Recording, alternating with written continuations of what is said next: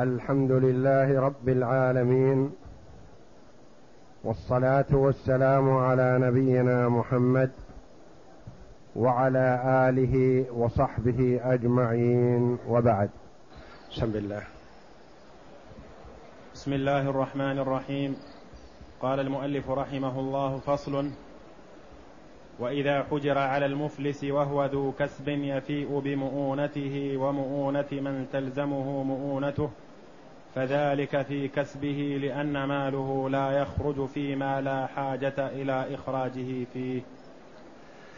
قول المؤلف رحمه الله تعالى: فصل. هذا في نفقة المفلس المحجور عليه. إذا حجر على المفلس فمن أين تكون نفقته؟ بيانها في هذا الفصل. يقول رحمه الله: وإذا حجر على المفلس وهو ذو كسب يفي بمعونته ومعونة من تلزمه نفقته، فذلك في كسبه.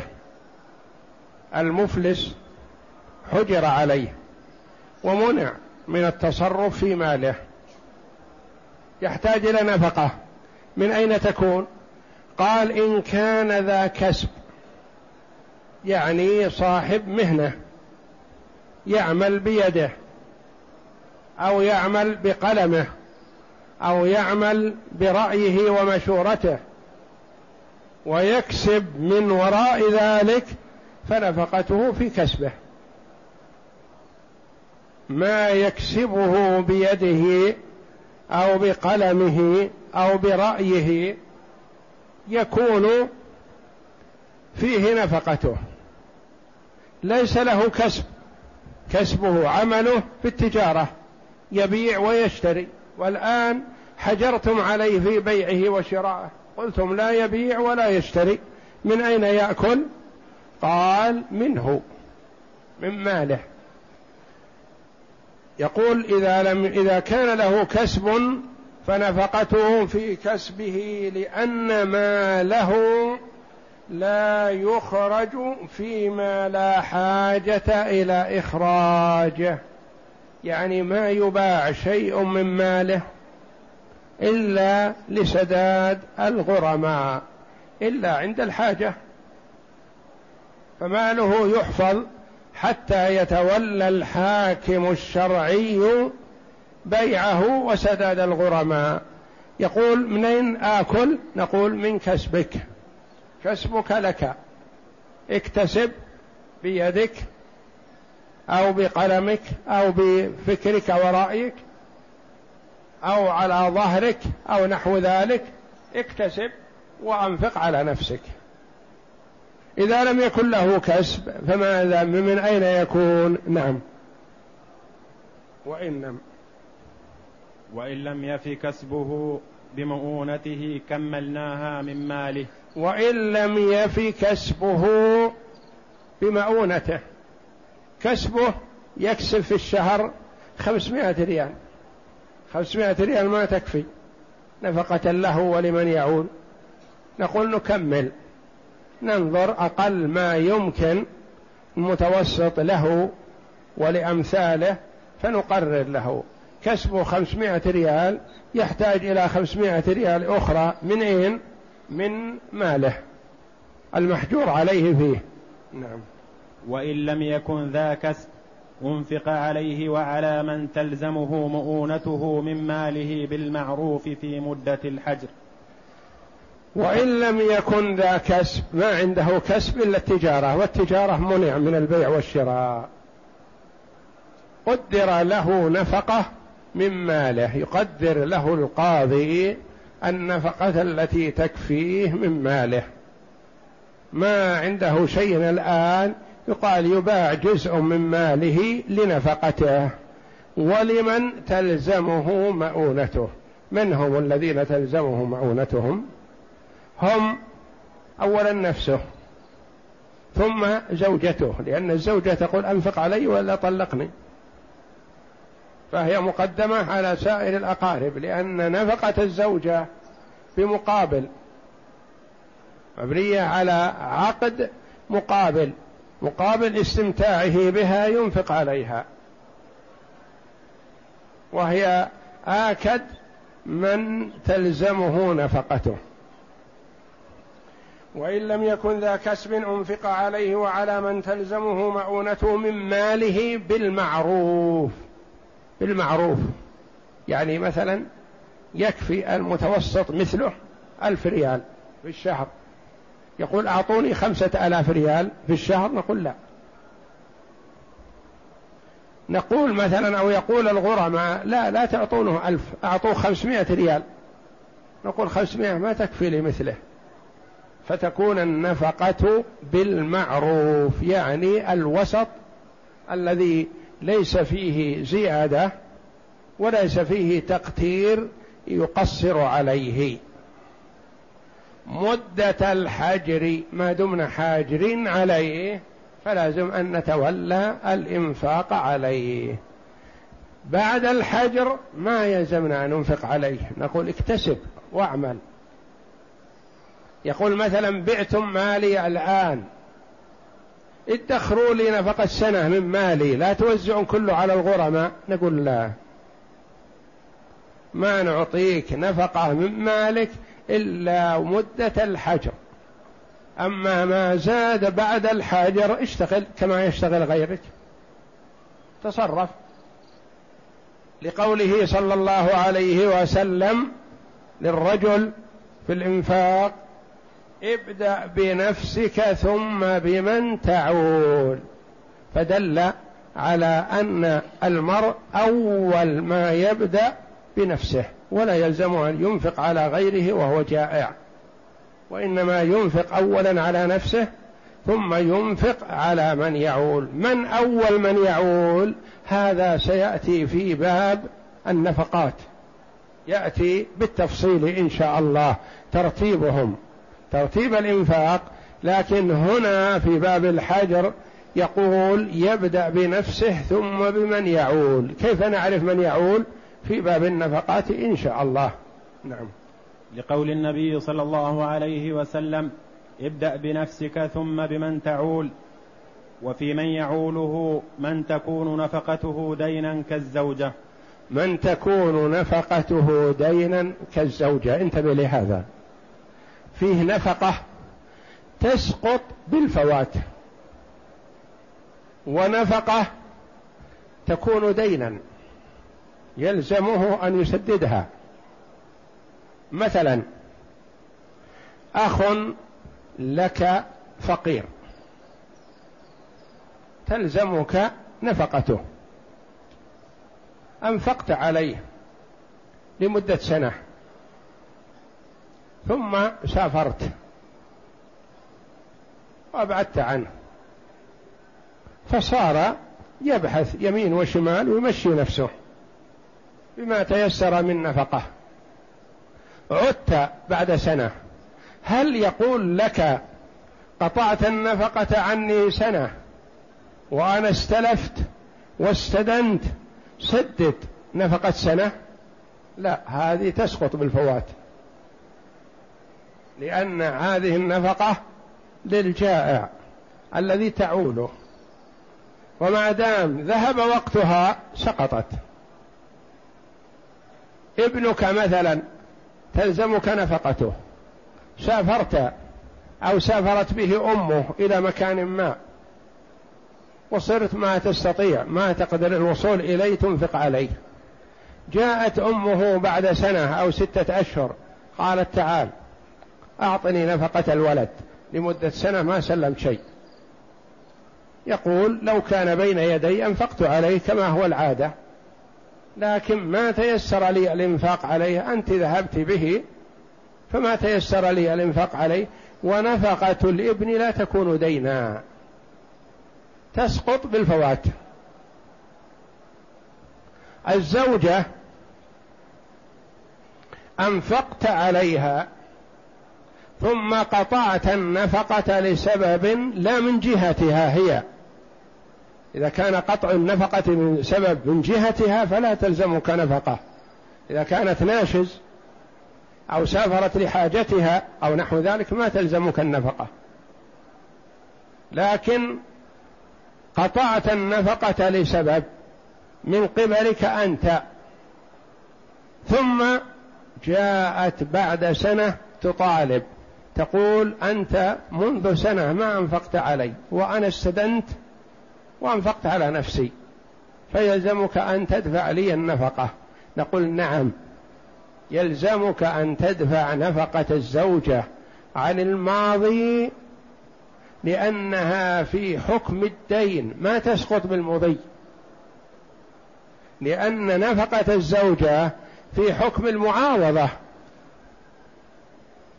بخلاف نفقة الابن والأخ ونحوهم لا، هذه يومية وحسب الاستطاعة، لكن نفقة الزوجة لا مقابل، نفقتك على الزوجة مقابل الاستمتاع، وما كان مقابل عوض فإنه لا يسقط، لا يسقط بمضي الزمان مثل الدين الذي له عليك. هل تقول له أنا بحثت عنك قبل ستة أشهر ليعطيك الدين فما وجدتك الآن خلاص سقط الدين؟ لا، سدد الآن الدين ما يسقط. وكذلك نفقة الزوجة بمثابة الدين فلا تسقط بالمضي. هذا معنى قول المؤلف رحمه الله: وفي من يعول من تكون نفقته دينا كالزوجة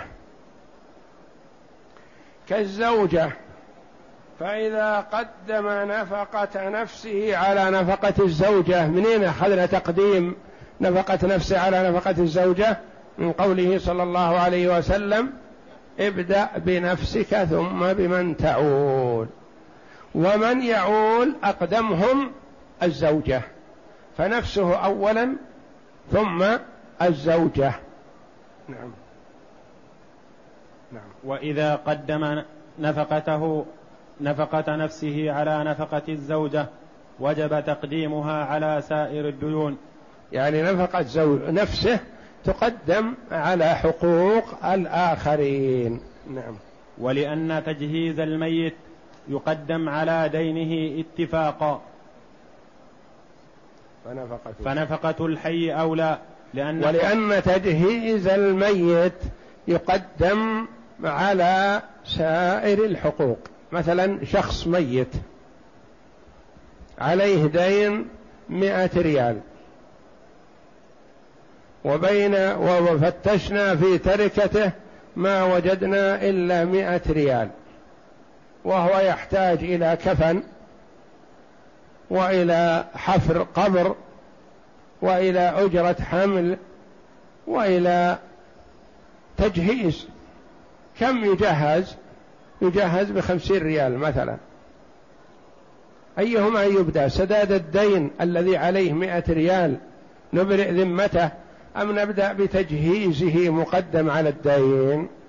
التجهيز مقدم على الدين كما تقدم لنا في كتاب الفرائض، الحقوق المتعلقة بعين التركة. الحقوق المتعلقة بالتركة هي خمسة حقوق، أولها مؤونة التجهيز. ما يقول الدائن الآن وجدتم عنده مئة ريال وأنا أطالب بمئة ريال أعطوني إياه، نقول هو في حاجة إلى تجهيز، نعطيك المئة ونتركه في بيته؟ لا، نجهزه وما بقي نعطيك إياه. فمؤونة التجهيز مقدمة فكذا، لأنها بمثابة النفقة، فكذلك نفقة الحي من باب أولى، لأن حرمته آكد من حرمة الميت. لأن حرمته يعني حرمة الحي، هو في حاجة إلى أكل وإلا يموت جوعا، والميت في حاجة إلى كفن، أيهما أولى؟ حرمة الحي لئلا يموت أولى ومقدمة على حرمة الميت. نعم. ويقدم نفقة من تلزمه مؤونته من أقاربه لأنهم جروا مجراه. وتقدم كذلك بعد الزوجة نفقة من تلزمه نفقته من أقاربه من أب أو أم أو ابن أو بنت أو أخ أو أخت أو عم أو غيره، لأن من ترثه إذا لم يكن عنده نفقة لنفسه يلزمك أن تنفق عليه. الشخص الذي ترثه أنت، لأن الله جل وعلا يقول وعلى الوارث مثل ذلك. فمثلا أخ لك عنده أولاد ما تلزمك نفقته إلا من باب البر والصلة. أخ لك الوالد موجود ما تلزمك نفقته لأنك لا ترثه.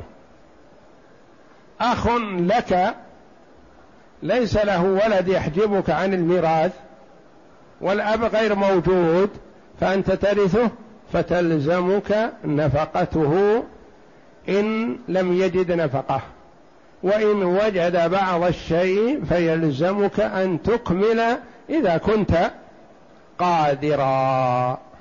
نعم. وكذلك عتقوا عليه إذا ملكهم، لأنهم جروا مجراه يعني مثل بالنفقة، ولذلك عتقوا عليه إذا ملكهم. إذا ملك ذا رحم منه عتق عليه تلقائيا جبرا.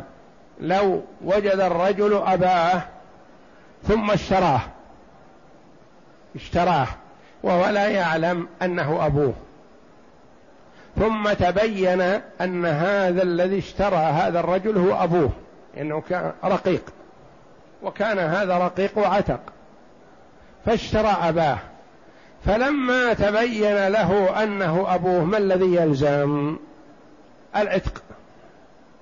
لو أراد أن يرده ما يحب أن يشتري أباه، أراد أن يرده ما يصير، لأنه بمجرد شرائه لأبيه أو لأمه أو لأخته أو لأخيه يعتق عليه، فإذا عتق عليه ما أمكنه أن يرده. نعم. وكذلك نفقة زوجته لأنها آكد من نفقة أقاربه. نفقة الزوجة لا شك آكد من نفقة الأقارب كلهم بما في ذلك الأب والأم، لأن نفقة الزوجة نفقة معاوضة، نفقة مقابل، لأن الزوجة تقول أنفق علي أو طلقني، والأب والأم ما يقول أنفق علي وإلا فلا أكون أب لك ولا أكون أما لك، لا، إن تيسر له الإنفاق عليه فبهما ونعمت، وإلا ما يلزمه حسب استطاعته. لكن الزوجة لا تلزمه، تقول أنفق وإلا طلق. نعم. وتجب كسوتهم أيضا لأن ذلك مما لا بد منه. كذلك الكسوة من النفقة تجب من مال المحجور عليه. نعم. ويكون ذلك من أدنى ما ينفق على مثلهم، ويكون ذلك من أدنى ما ينفق على مثلهم، ما يتوسعون بالنفقة ويتوسعون في الكسوة على حسب على حساب المال المحجور عليه، لا، يكون من أدنى ما يمكن، من أقل ما يمكن. مثلا إذا كانت نفقته كما تقدم في الشهر مثلا المعتاد أقل ما يمكن ألف ريال في الشهر مثلا، يقول أعطوني خمسة آلاف فتوسع المال كثير اللي حجرتم عليه، نقول لا، وإن كان ما نعطيك إلا بقدر الحاجة. يقول الغرماء مثلا لا تعطوه ألف، أعطوه خمسمائة تكفي، نقول إذا كانت تكفي فنعم، لكن إذا كانت لا تكفي لا نجعله يموت جوعا ونحجر على ماله، لا. نعم. ويكون ذلك من أدنى ما ينفق على مثلهم أو يكتسي مثلهم، فإن كانت له ثياب هي أربع، يعني بقدر الحاجة الضرورية، الأكل والنفقة والكسوة كذلك بقدر الحاجة، ما يقول أتوسع بالكسوة لا. نعم. فإن كانت له ثياب هي أرفع من كسوة مثله بيعت واشتري له كسوة مثلهم. إن كان حال الحجر عليه عنده ثياب غالية مثلا ذات قيمة والرجل توسع على حساب أموال الآخرين وظهر مظهر مثلا قوي ومظهر غنى، مثلا عنده سيارة مثلا فاخرة، عنده ملابس فاخرة، عنده كذا، نقول لا، أنت الآن محجور عليك، نبيع هذه الملابس ونبيع هذه الأمتعة ونبيع هذه السيارة ونشتري لك ملابس ملابس فقير، أنت الآن فقير متوسع في مال الغير ما يصير. بيعت واشتري له كسوة مثلهم. نعم. ورد الفضل ورد الفضل على الغرماء. ورد الفضل على الغرماء، يعني مثلا الرجل عليه ملابس تساوي ألف ريال مثلا، بينما يكفيه كسوة بعشرين ريال، نبيع الكسوة التي عليه لأنها حقوق الغير، نبيع الكسوة اللي عليه بألف ريال مثلا ونشتري له كسوة كسوة فقير بعشرين ريال ونقول البس، توسع على حساب أموال الآخرين، لا، تكفيك الكسوة بعشرين ريال تسترك في الصلاة وتمشي بين الناس. نعم. وإن مات منهم ميت كفن من ماله لأنه يجري مجرى كسوة الحي.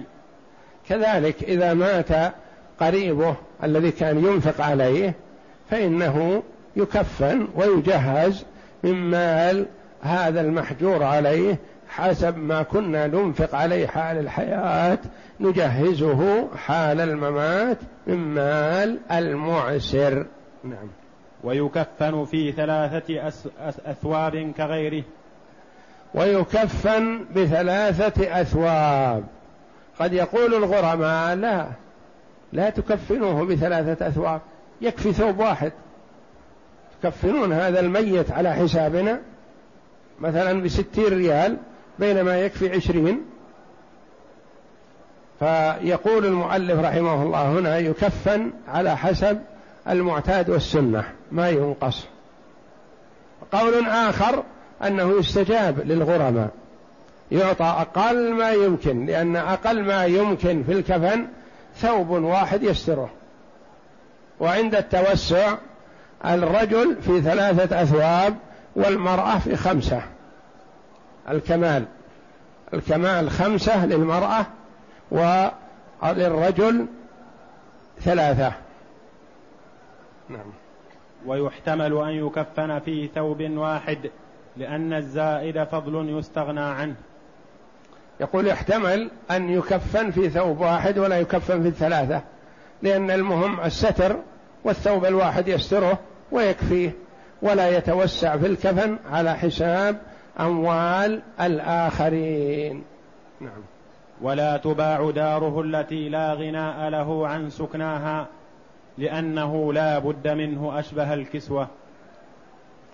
ولا تباع داره التي لا غنى له عن سكناها.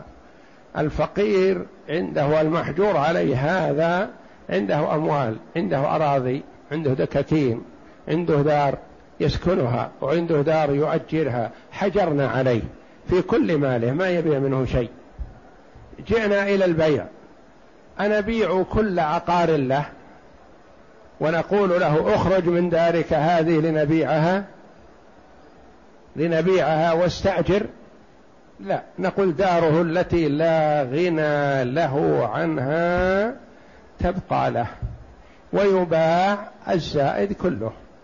وسيأتينا بعد قليل إن شاء الله أن داره تباع، فانتبه للفرق بينهما. نعم. فإن كانت واسعة يكفيه بعضها بيع الفاضل بيع الفاضل منها إن أمكن، وإلا بيعت كلها واشتري له مسكن مثله. فإن كانت واسعة هو توسع على حساب أموال الغير وعليه ديون كثيرة ودخل عليه أموال فاشترى مسكن فخم. لما توفرت عنده الأموال مال زيد ومال عمرو وتجمعت اشترى مسكن فخم، ثم تبين بعد ذلك فلسه ثم حجر عليه. هل نبقي له هذا المسكن الفخم الكبير؟ لا، نقول المسكن هذا مكون مثلا من خمس شقق، خمس وحدات متوسع فيها، نقول يكفيه واحدة والأربع نبيعها إذا أمكن. قالوا ما تباع الأربع وحدها ويبقى واحدة، نقول نبيع كله ونشتري له مسكن على قدره، نبيع هذا المسكن مثلا بمليون ثم نشتري له مسكن على قدره بمائة ألف، مسكن متواضع لأنه مدين. فإن كان أمكن بيع بعضه وإبقاء بعضه بيع بعضه، وإذا لم يمكن بيع بعضه إلا يباع كله نبيع كله ونشتري له مسكن متواضع على قدره، لأنه أصبح متوسع بأموال الناس فلا نقره على ذلك. نعم. وإن لم يكن له مسكن استؤجر له مسكن، لأن ذلك مما لا بد منه. إذا, لم إذا كان ليس له مسكن، أصله ما عنده مسكن، ثم حجرنا عليه في أمواله ثم قدرنا له نفقه، نقول نشتري له مسكن؟ لا، وإنما نستأجر له من هذا المال الذي حجرنا عليه مدة الحجر، وبعد الحجر يتصرف. نستأجر له سنة مثلا وبعد السنة هو يتصرف. نعم.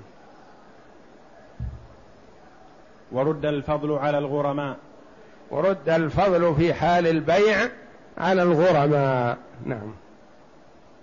ولا يباع خادمه الذي لا يستغني عن خدمته، وإن كان خادمه إذا كان له رقيق مملوك وهو في حاجة إلى خدمته لأنه كبير السن أو مريض أو ما يستطيع أن يخدم نفسه، فهو في حاجة إلى هذا الخادم ما نبيعه.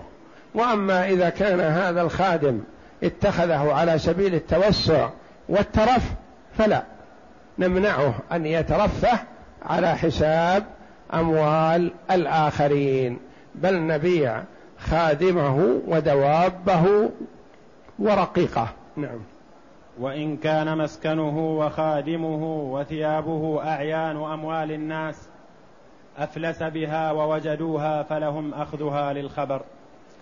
إذا كان المسكن الذي يسكن فيه أو الخادم الذي يخدمه الآن أو السيارة التي يستعملها الآن وهو في حاجة إليها، هذه الأشياء هي أعيان أموال ناس آخرين اشتراها وأفلس، هل تترك له؟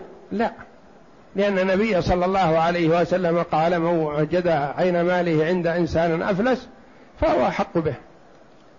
هذا معنى المراد بقول الخبر، يعني اشترى بيت ولم يسدد من قيمته شيء وسكنه، ثم ظهر إفلاسه، ثم حجر عليه الحاكم، ثم جاء صاحب البيت قال هذا بيتي أنا بعته عليه بمليون على أساس أنه يسدد، ما علمت أنه فقير ما عنده شيء. هل نقول لصاحب البيت انتظر أنت أسوة الغرماء؟ لا. هل نقول لصاحب البيت الفقير هذا ما عنده شيء ومحتاج مضطر للسكن إلى بيتك؟ يقول لا، بيتي ما يسكنه، ما دام ما دفع القيمة فيخرج منه ويسلم لصاحبه، لأن ما جاء في الخبر عن رسول الله صلى الله عليه وسلم فهو مقدم على كل شيء. هذه انتبه لها، الذي قلت قبل قليل إنه سيأتي لا يباع البيت ويأتي شيء آخر بعد مثلها، هذه يؤخذ البيت منه ويعاد إلى صاحبه، لأن كونه يتوسع في مال الغير ما يقر. نعم.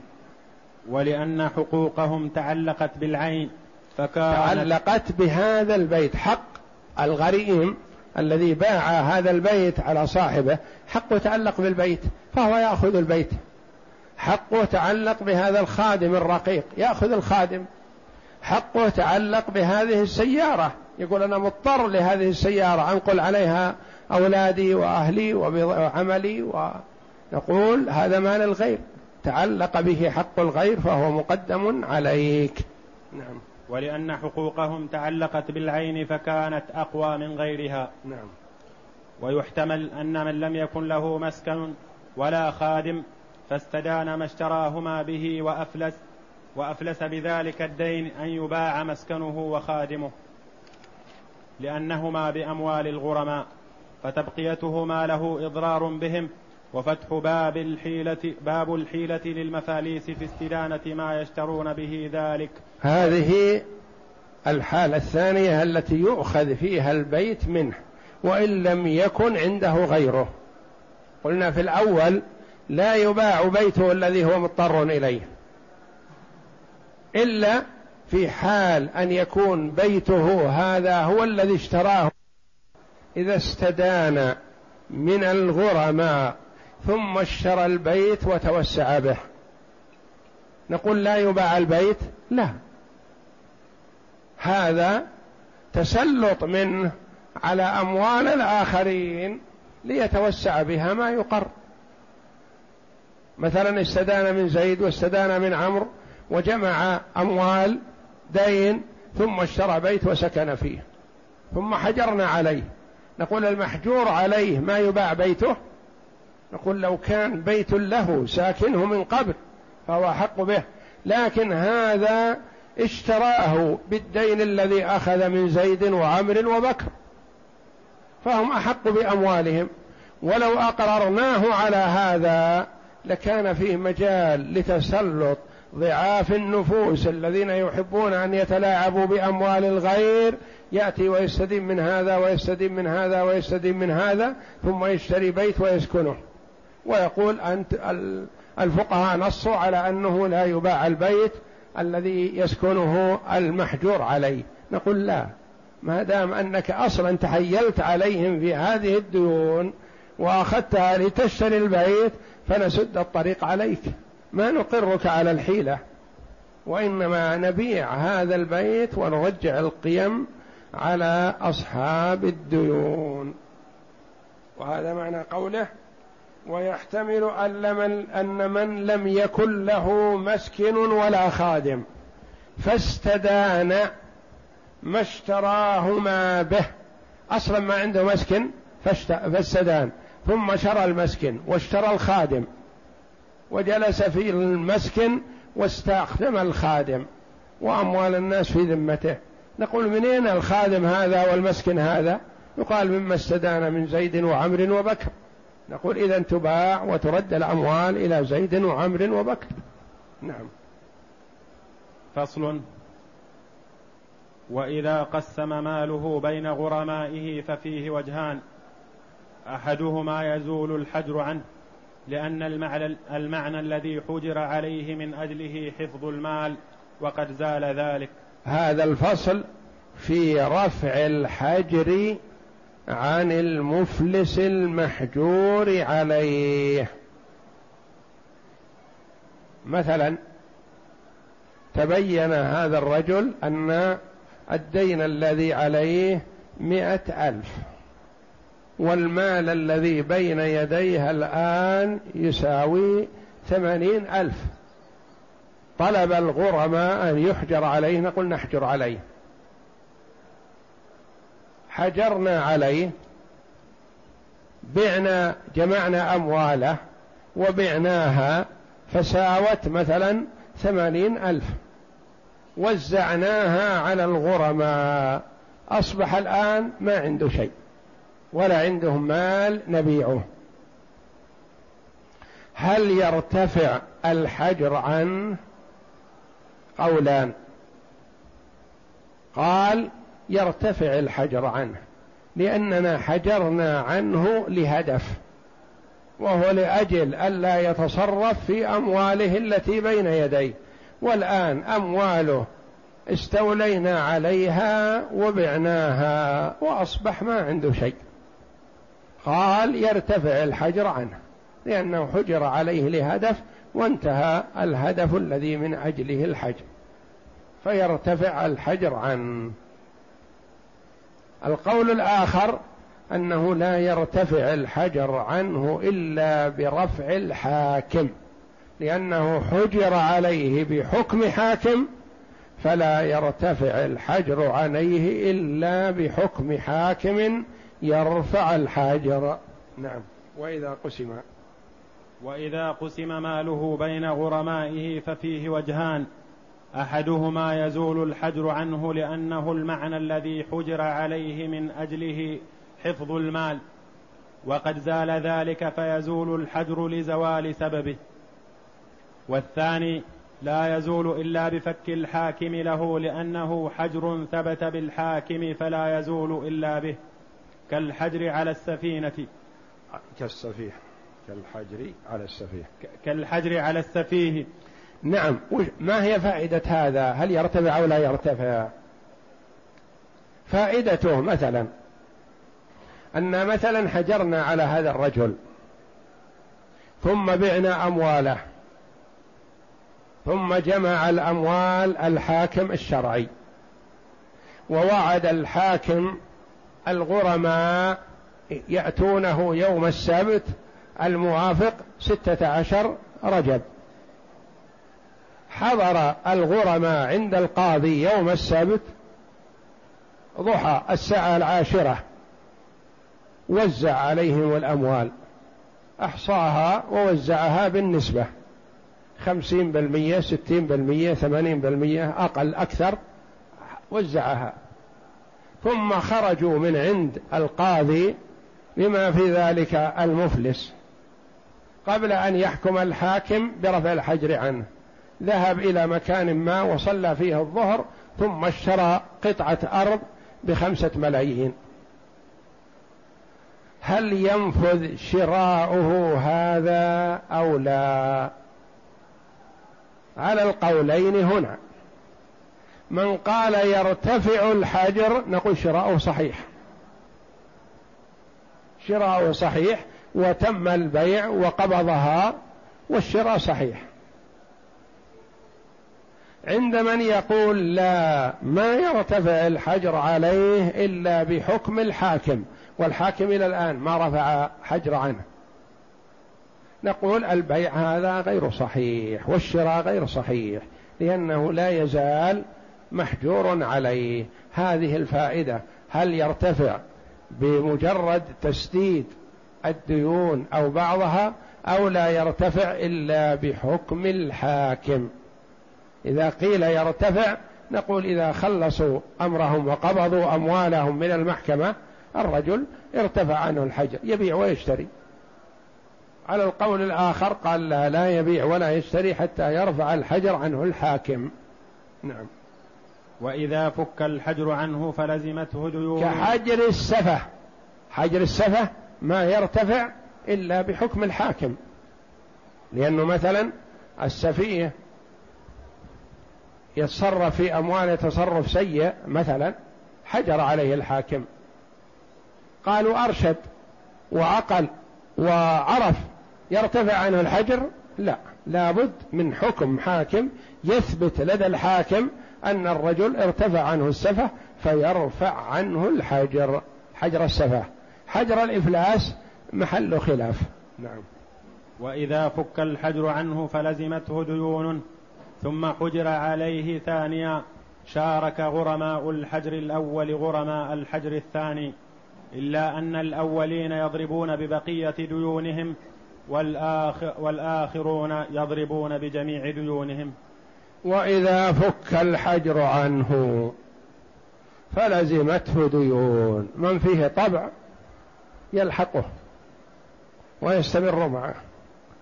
حجرنا عليه لأن عليه ديون خمسة ملايين، وصفينا أمواله فكانت بثلاثة ملايين مثلا، فأعطينا هذه الأموال للغرماء، بقي في ذمته مليونان بقيت عليه. هذا كان له مئة ألف فقبض ستين وبقي له عشرون أربعون ألف، وهذا قبض كذا وبقي له كذا من الدين الأول، ثم استدان مرة أخرى وصار عليه ديون لغرماء جدد. ثم جأر أصحاب الحقوق على إلى القاضي وقالوا الرجل أخذ أموالنا وبدأ يخبط فيها ويضيعها، نطلب الحجر عليه. حجر عليه الحاكم مرة أخرى. عليه الديون السابقة مثلا كم قدرها؟ مليونان، وعليه الديون الأخيرة مثلا قدرها خمسة ملايين، أصبحت سبعة ملايين. أحصيت الأموال التي عنده، بعناها، أردنا أن نقسم بينهم. أصحاب الحقوق السابقة نعطيهم بنسبة أصل الدين السابق أم بنسبة الباقي؟ بنسبة الباقي. أصحاب الديون الجدد نعطيهم بنسبة ديونهم،